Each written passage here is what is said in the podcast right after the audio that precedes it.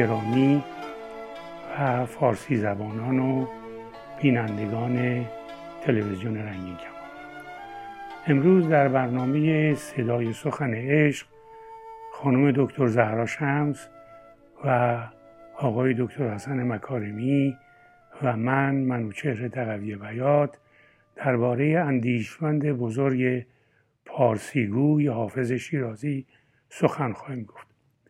آنچه من در اینجا به شکل خلاصه برایتان می‌گویم با جزئیات و شرح بیشتر در روی سایت رنگین کمان هست و دوستداران حافظ می توانند برای آشنایی بیشتر با مفاهیم غزل 101 مقاله حافظ رند ازلی را در روی سایت رنگین کمان بخوانند. این غزل چنین آغاز می شود مرا مهر سیه چشمان ز سر بیرون نخواهد شد. غذای آسمان است این و دیگرگون نخواهد شد. غذای آسمان همان تقدیری است که هر مسلمان با آن باور دارد. حافظ باورها بارها در دیوان خود این باورهای خرافی را به ریشخند می‌گیرد و می‌گوید اگر من چنینم این حکم الله است. اگر تیغ گر تیغ بارد در کوی آن یار گردن نهادیم الحکم لله. ببخشید گر تیغ بارد در کوی آن ماه گردن نهادیم الحکم لله. حافظ می‌گوید عشق به انسان یعنی مردمان سیاه چشم از اندیشه من بیرون نخواهد رفت. این همان تقدیر یا حکم آسمان و الله است که شما به آن باور دارید و تغییر نخواهد کرد. این تقدیر را حافظ به مسخره می‌گیرد. رقیب آزارها فرمود و جای آشتی نگذاشت مگر آه سرخیزان سوی گردون نخواهد شد. آن رقیب که جدایی یار من و مرا روا می دارد از آزارهای فراوان را فرمان داده است. آنچنان که جایی برای آشتی و سازش نگذاشته است. آیا مگر آه سرخیزان ستم دیده به آسمان نمی رود؟ آیا خدا آن را نمی شنود؟ این هم تعریض و کنایه است به قدرت خدا. مرا روز ازل کاری به جز رندی نفرمودند. هر آن قسمت که آنجا رفت افزان هر آن قسمت که آنجا رفت از آن افزون نخواهد شد. فرمودن از واژه فرمان مرکب از فرمه و مان یا پرمه و مان است. فرمه یعنی نخستین و مان به معنای خانه است. پس بنابراین فرمان نخستین خانه خواست و اراده انسان یعنی خرد بهمنی اوست. روز ازل و رندی با فرمان و خرد بهمنی و شیوه اندیشه مهری کار دارد. یعنی از آغاز جهان این خرد با من بوده است و این خواست و خواهش من کم تر یا بیشتر از آن نخواهد شد. ادامه می دهد از آغاز زمان یعنی عهد ازل و پیش از عهد خدای شما خدای زروان و زمان خرد من به فرمان من به من فرمان داده است که از آزادگی و رندی پیروی کنم. این در سرشت من است و دگرگون نخواهد شد. خدا را محتسب ما را به فریاد دفانه بخش که ساز شر از این افسانه بیقانون نخواهد شد. در این بیت نیز شر را با ایهام به کار می‌برد. زیرا تارهای ساز بربد زه کمان نیز شر نامیده می شود چون ساز به معنای همراه همراهی و کوک سازهای زهی رامشگری نیز هست این بیت را به دو شکل می‌توان معنی کرد. یکی اینکه ای معمور نهی از منکر خواهش دارم تو را به خدا به خاطر فریادهای دف و نی از گناه ما درگذر زیرا که با نواهای ساز ما ساختار دستگاه مذهب شما در هم نخواهد شد. معنای دوم این است که ای مأمور نهی از منکر بیا و لطفا به خاطر فریادهای دفنه از گناه ما درگذر زیرا که این افسانه یا سخن که موسیقی حرام است کوک سیم ساز ما یعنی شرع ساز ما رو ناهماهنگ یا بیقانون نخواهد کرد. شراب لعل و جای امن و یار مهربان ساقی دلا کی به شود کارت اگر اکنون نخواهد شد. جای امن و شراب لعل و یار مهربان که شراب به حافظ می‌دهد آرمان شهر حافظ است. مهربان به معنای کسی است که پیرو آین مهر است. به دل یا خیشتن خیش می‌گوید شراب خوشرنگ و درخشان جای امن و آسوده که آزاری در آنجا نیست و در کنار یار مهربانی که شراب می‌دهد ای دل اگر کار و گردش زندگیت اکنون نیکون نشود پس کی خواهد شد؟ مجال من همین باشد که پنهان عشق و ورزم کنار و بوس آغوشش چه گویم چون نخواهد شد؟ می‌گوید که برای من تنها همین اندازه امکان و جولانگاه هست که در نهان و پوشیده از چشم دیگران شیوه اشبازی با یارم را رازگونه بگویم. چرا اگر مردم بدانند که من به جای الله به انسان عشق میورزم مرا نیز چون حلاج تکه تکه خواهند کرد. درباره در کنار او بودن در آغوش گرفتن آشگار او چه بگویم که ناشدنی است؟ مشویه دید نقش غم زلوه سینه حافظ که زخم تیغ دلدار است و رنگ خون نخواهد شد. ای دیده از حفه سینه حافظ نشان غم را با اشک مشوی زیرا این رنگ رنگ خون نیست بلکه جای زخمی است که یار بر سینه حافظ زده و رنگ آن نخواهند رفت. همه غزل را می توانیم این گونه خلاصه کنیم حافظ رند در بیت سوم با آوردن واژه ازل و رندی پایبندی خیش را به آرمانهای ایرانی آشکار می سازد و در بیت پنجم سرندیشه رندی و ایرانی خود را با واجه های شراب، ساقی، یار بیازار و مهربان برمی شمارد. در درازای غزل با تنز و ریشخند شیوه اندیشه ایرانی و انیرانی را در برابر یکدیگر می‌گذارد. در بیت یک می‌گوید همان گونه که غذای آسمان برای دین باوران همیشگی است و دیگرگون نمی شود مهر مردم نیز در سرشت من هست و از آن بیرون نخواهد رفت. در بیت دوم آزارهای رقیب و بیاعتنایی خدای گردون ناله های مردم سهرخیز را به ریشخند می‌گیرد. در بیت سوم خود را به ازل و رندی در برابر تقدیر و مقدرات قرآن در روز ازل قرار می‌دهد.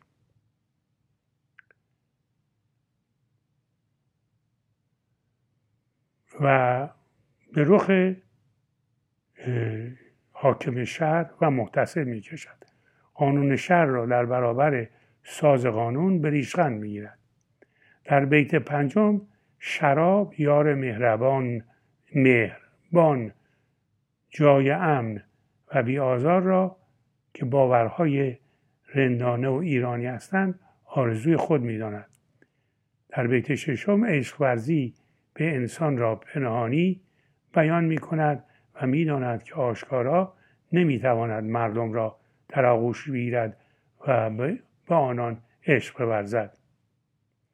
در بیت هفتم از زخم غم عمیقی که دلدار بر سینه حافظ حافظ رند زده است سخن می‌گوید زیرا این دلدار یا آدمی بچه در دوران حافظ به مذهب آلوده است و چه بسا که اگر آگاهی بیابد که حافظ از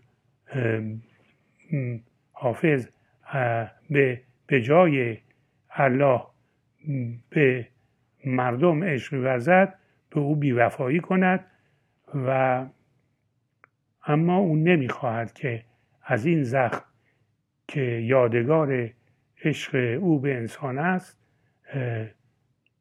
به صلاح دوری بکنه و پاک بشه و می‌خواهد که این زخم بر سینه او همچنان باقی بمونه. تا دیداری دیگر بدرود.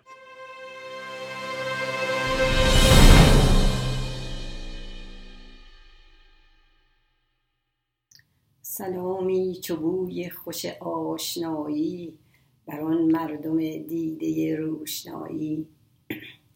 و سلام بر بینندگان تلویزیون رنگین کمان.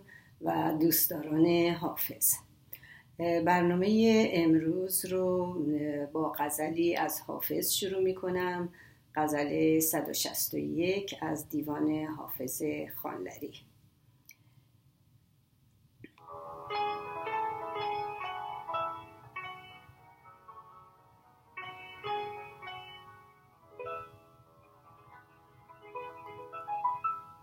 مرا مهر سیه چشمان ز سر بیرون نخواهد شد. قضای آسمان است این و دیگرگون نخواهد شد.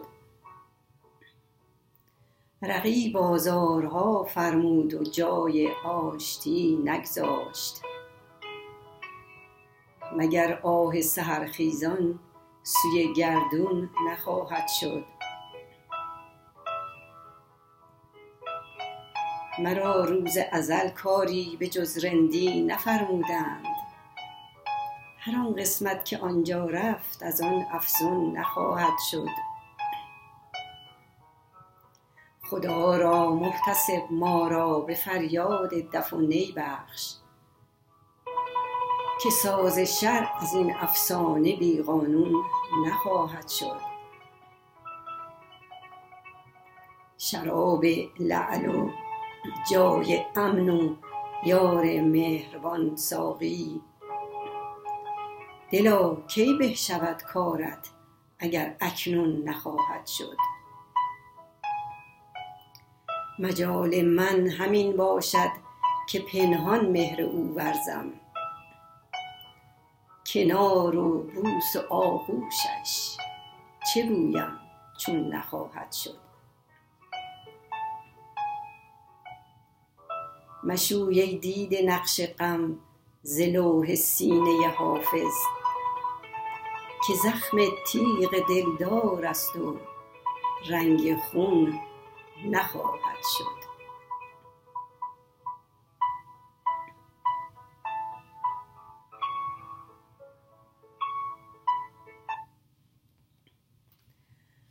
در برنامه پیشین درباره حضور و نفوذ ادبیات فارسی در ادبیات قرن 18 فرانسه یعنی عصر روشنگری دوره آزاداندیشی و دوره رهایی صحبت کردم. دیدیم بزرگانی چون مونتسکیو، ولتر و دیدرو شیفته انسان دوستی و اخلاق ایرانیان شده بودند. و همچنین دیدیم که تاثیر واقعی شعر فارسی بر برخی از بزرگان فرانسه از دوره روشنگری شروع شد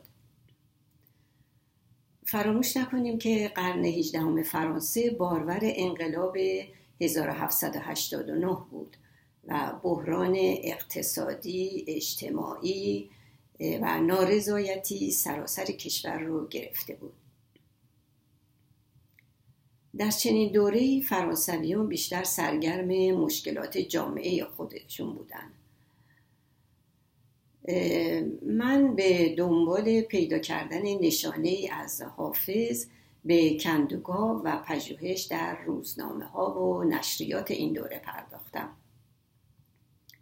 در حقیقت کندوکاو در روزنامه ها و مجلات می‌تونه به ما نشون بده که آیا مطبوعات نقشی در پیدایش نام و انتشار اشعار حافظ داشتن یا نه؟ برای رسیدن به این هدف به فهرست های کتابشناسی و همچنین به روزنامه ها مراجعه کردم و خودم رو به چندین دهه یعنی از سال 1770 که نخستین ترجمه ها به زبان فرانسه انجام شد محدود کردم. ولی اثر چشمگیری از حافظ ندیدم. به طور کلی می‌تونم بگم که این بررسی جزئیات کمی در زمینه پذیرش حافظ در فرانسه نشون میده. ولی گهگاه هم در روزنامه ها نام حافظ رو در میان شاعران فارسی زبان می‌بینیم و گاهی یک یا دو مصرع از او رو در این روزنامه ها پیدا می‌کنیم. مثلا نمونه از اون رو می‌تونیم در شرح آثار کابینه موسیو دولوک بلانکا که توسط قینو نوشته شده پیدا بکنیم. او کارمند قسمت دست نوشته های مشرق زمین در کتابخانه شاه بود. در قسمت نقد ادبی روزنامه آسیایی یعنی ژورنال ازیاتیک نویسنده ترجمه این مصرع حافظ رو که میگه ساقی به نور باد بیافروز جام ما که توسط رینا انجام شده بود رو مورد بحث قرار میده. و می‌تونم بگم که این تنها موردی بودش که من در روزنامه آسیایی پیدا کردم. امروز من می‌خوام از اولین ترجمه حافظ به زبان فرانسه صحبت بکنم. اگر که این تصویر رو بهش نگاه بکنید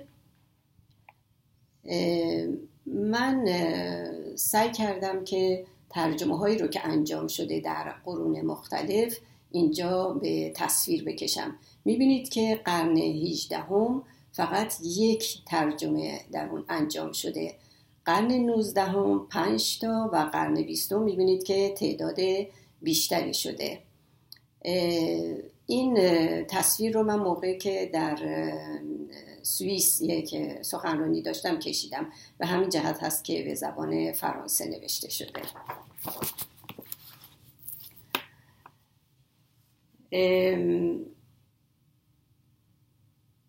این ترجمه که گفتم مال قرن 18 همه توسط سر ویلیام جونز انگلیسی صورت گرفته. سر ویلیام جونز ادیب زبانشناس شرقشناس مترجم و شاعر بوده. او زبانهای زیادی رو می‌دونسته. سانسکریت رو مثلا در کلکته یاد گرفته بود و بعد به ترجمه متون سانسکریت پرداخت. و تدریس سانسکریت رو در 1789 در اروپا پایه‌گذاری کرد. او اولین کسی بود. این مسئله خیلی مهمه که اولین کسی بود که خویشاوندی بین زبانهای سانسکریت زبانهای ایرانی و زبانهای ژرمنی رو کشف کرد و به این ترتیب به مطالعات زبانشناسی بعد تازه‌ای داد. سر ویلیام جونز به زبان فارسی خیلی علاقه داشت و ابیاتی از مثنوی خمسه نظامی اشعاری از فردوسی رو به انگلیسی ترجمه کرده. ادبیات شرق و خصوصا اشعار حافظ تاثیر زیادی بر سر ویلیام جونز گذاشته بوده. او با ترجمه تاریخ نادرشاه افشار به زبان فرانسه در سال 1770 شهرت بسیار زیادی پیدا کرد. جونز یک کتاب دستور زبان فارسی هم در سال 1771 نوشت که یک سال بعد در لندن چاپ شد و در اون از ابیات حافظ برای نشون دادن نکات مربوط به دستور زبان سود برده بود. روی جلد این کتاب این بیت حافظ رو می‌بینیم که نوشته شده. چو اندلی فساحت فروشده حافظ تو قدر او به سخن گفتن دری بشکن. و این کتاب چندین بار به چاپ رسید. جونز در سال 1775 در کتابی به نام رساله ای در زمینه شعر مشرق زمین اعلام می‌کنه که شعر حافظ شبیه قطعات شاعران غزلسرای یونانیه و حافظ رو با آناکرون مقایسه می‌کنه. آناکرون شاعر غزلسرای یونانی که در 582 پیش از میلاد به دنیا آمده بوده و اشعار او درباره زندگی، شراب، عشق و مطالب دیگه بوده. روی جلد این کتاب یه بیتی از کمال خوجندی نوشته شده که من این رو کپی گرفتم به شما نشون میدم.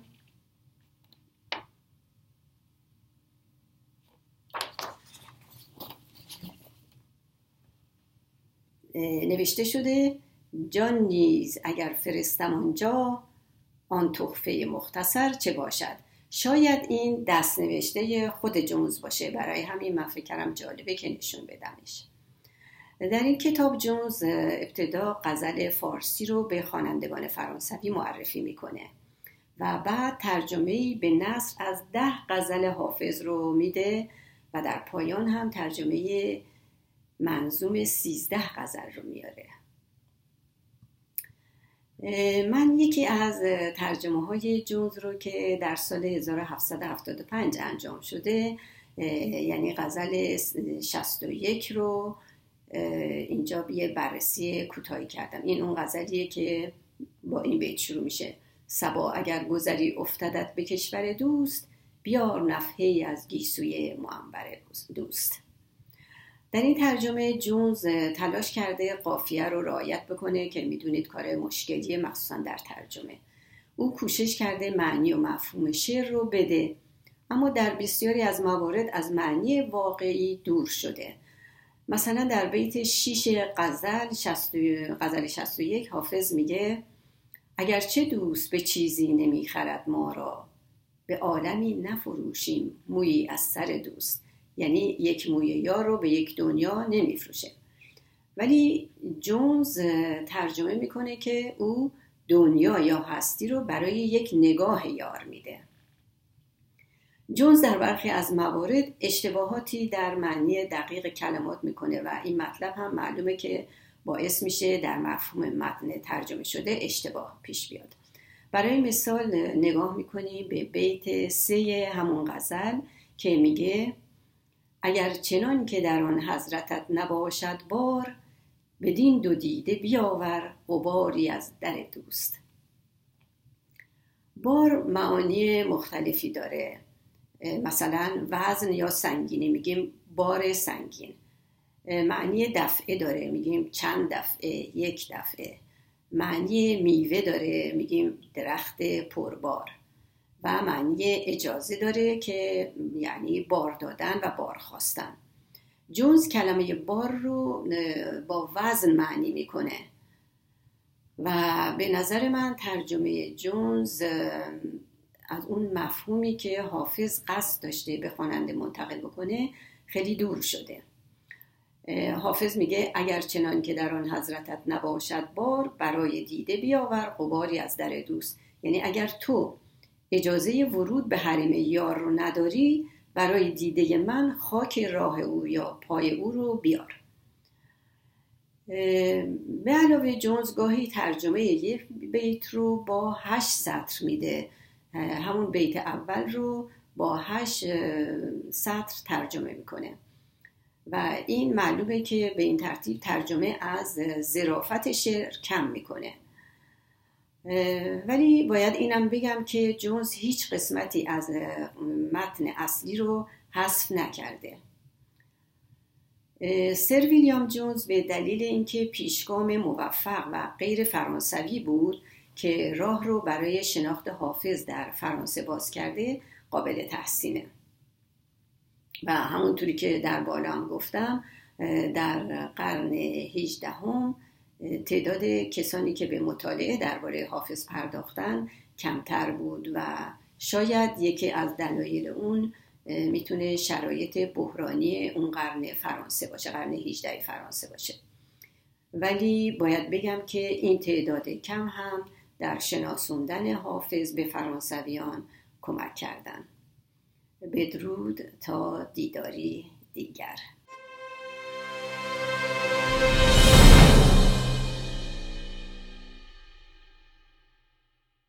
با سلام مجدد به حافظ دوستان بهتره بگم که نه حافظ پرستان. مرزش خیلی مشکله مشخص کردن. به حال اگر خاطرتون باشه ما در پنج برنامه گذشته تلاش کردیم که در غزلیات حافظ مفهوم پیر و پیر مغان رو در اشعار گوناگون در بین غزل ها بیرون بیاریم و بتونیم به شکلی بفهمیم که مفهوم پیر یا پیر مغان در فضای اندیشه حافظ بزرگوار چه بوده. یک بار دیگه روش رو هم من مطرح بکنم. من به حافظ به این شکل نگاه کردم که وقتی مراجعی میاد پیش روانکاو و در روی تخت یا کوچ دراز می‌کشه و من گوش می‌کنم. گفتم حافظ 500 غزل داره و هر غزلی هم واقعا غزل ترکیب شعری است که کاملا به تدایی آزاد نزدیکه. یعنی من از یک مراجع درخواست می‌کنم که بخوابه و تدایی آزاد کنه. یعنی هر چه به فکرش میاد بگه. اونو راحت بیاره بیرون. و طبیعتا غزل اولا شعر فروید شعر و خواب دو شاهراه رسیدن به ناخودآگاه هستن. برای تدایی آزاد توشون هست. تصمیمی بر که پیامی رو بده نیست. حافظ غزلش آزاد آزاده. میاد میگه از یک مصرع به مصرع دیگه از شعری به شعر دیگه. بعضی وقتا شعر چهارم در مصرع دومش رابطه پیدا می‌کنه با مصرع اول شعر اول بعضی وقتا هم نه. و این در واقع آزادی این شاعر هست و هیچ تصمیم و اراده ای درش نیست. از درون درون میاد بیرون. و این فرد رو کردم که حافظ 500 بار آمده و روی این تخت خوابیده و من روانکاو بهش گوش دادم. و حالا به یک شناختی رسیدم و چرا که این غزل و این شعر از ناخودآگاهش بیرون آمده خیلی آزاد. با این فرض شروع کردم و چندین مفهوم رو در غزلیات حافظ یافتم مثل دو جهان عشق پیر خواب دیدن مفهوم دیدن و رو اونها کار کردم و طبیعتا به یک نتایجی رسیدم. پس می‌بینیم که هم روش فرق می‌کنه با حافظ شناسان بزرگوار و طبیعتا نتیجه هم فرق خواهد کرد. برای اینکه حافظ شناسان بزرگوار آنهایی که شروع کردن مثلا روی سر کردن خالص کردن یک دست کردن غزلیات حافظ که برگردن هرچه بیشتر نزدیک میشن به غزلیاتی که از خود حافظ مانده تا اونجایی که میشه نه بعد از اون.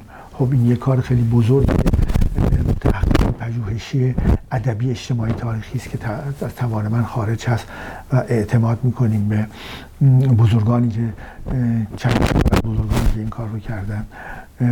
به ویژه می‌تونیم بگیم در واقع حافظ غنی قزوینی که به شخص به نظرم متعادل تر از بقیه میاد و انتخاب من اون بوده. و این یکی از یک سری خب حافظ شناسانی که وارد تاریخ زندگی حافظ میشن. حافظ شناسانی که تأثیر و تأثیر حافظ رو از شعرهای قبل از خودش و تأثیرش روی شعرهای بعد از خودش میدارن کسانی که زحمت کشیدن شرح لغات حافظ رو میارن وابستگی های اشارات اشعار حافظ رو با قرآن یا احادیث میارن. کسانی که زحمت کشیدن و رابطه های بین اشعار حافظ با سنت روز جاری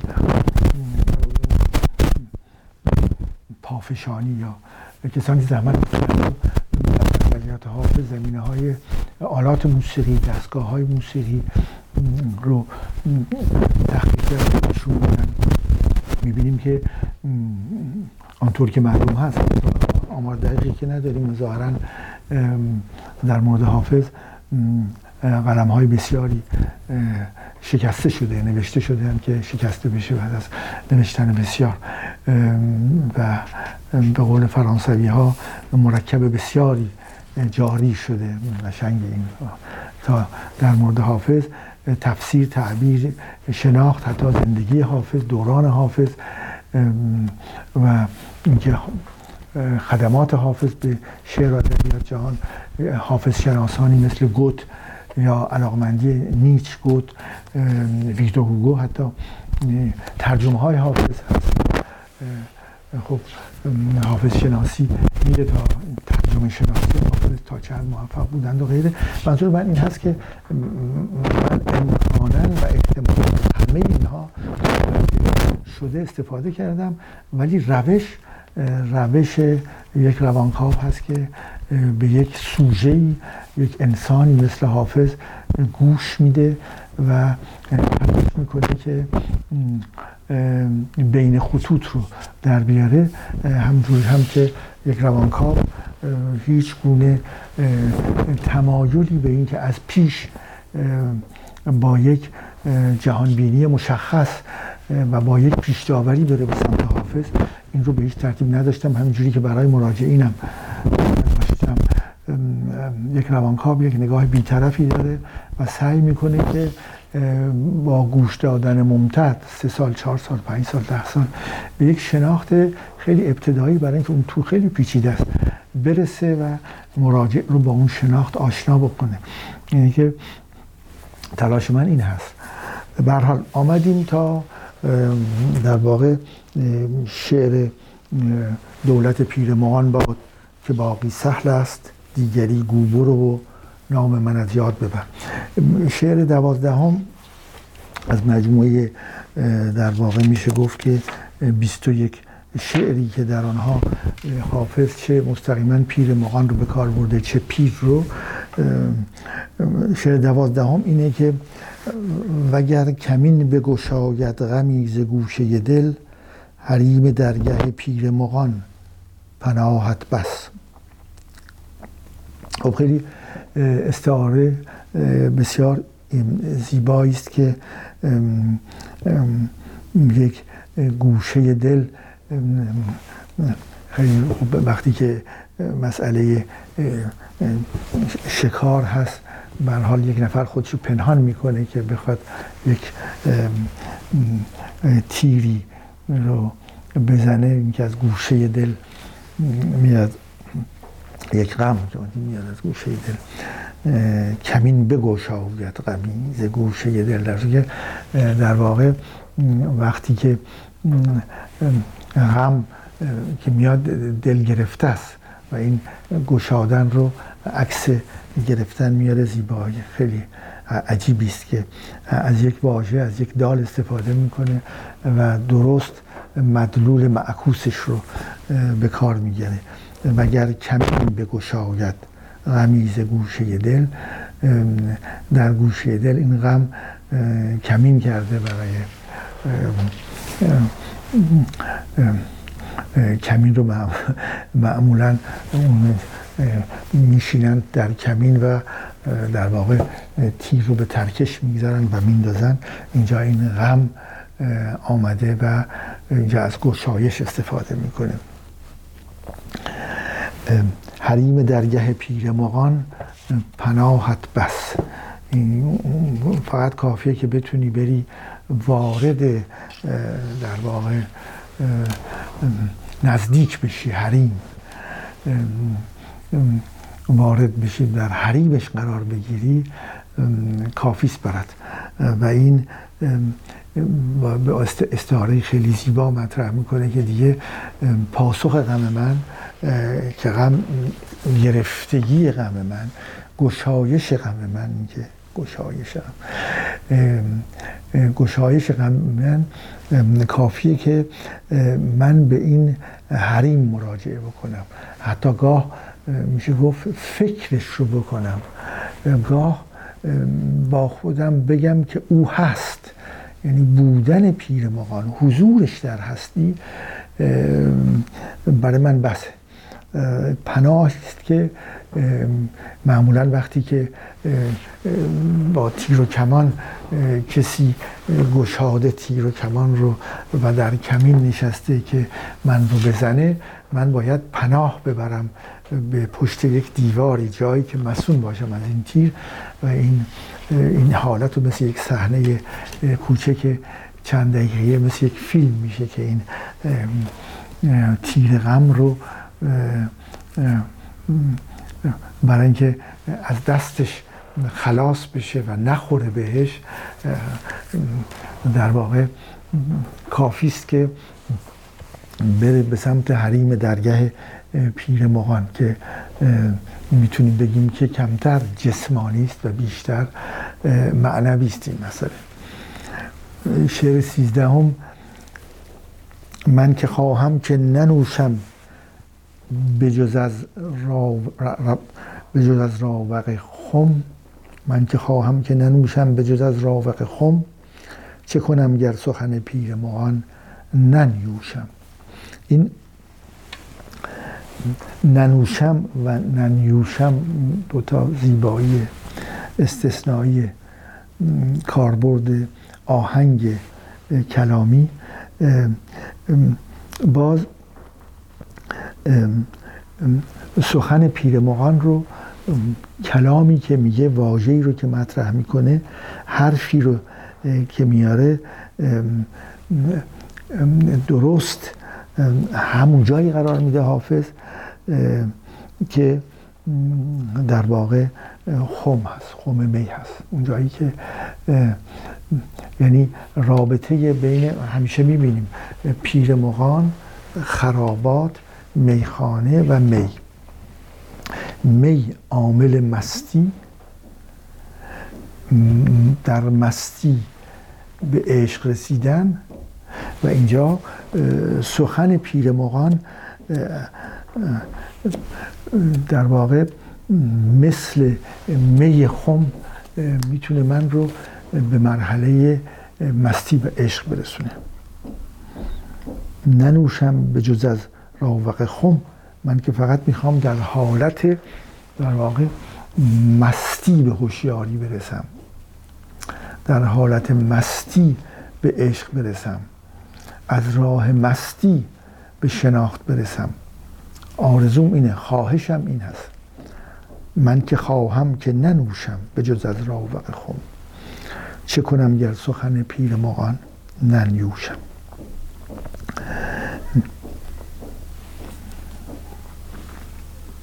ببینید به طور مساوی همیشه این حضور این پدیده خرابات میخانه پیر پیر مغان می مستی عشق اینها هر کدام به راحتی تدایی دیگری رو می‌کنه.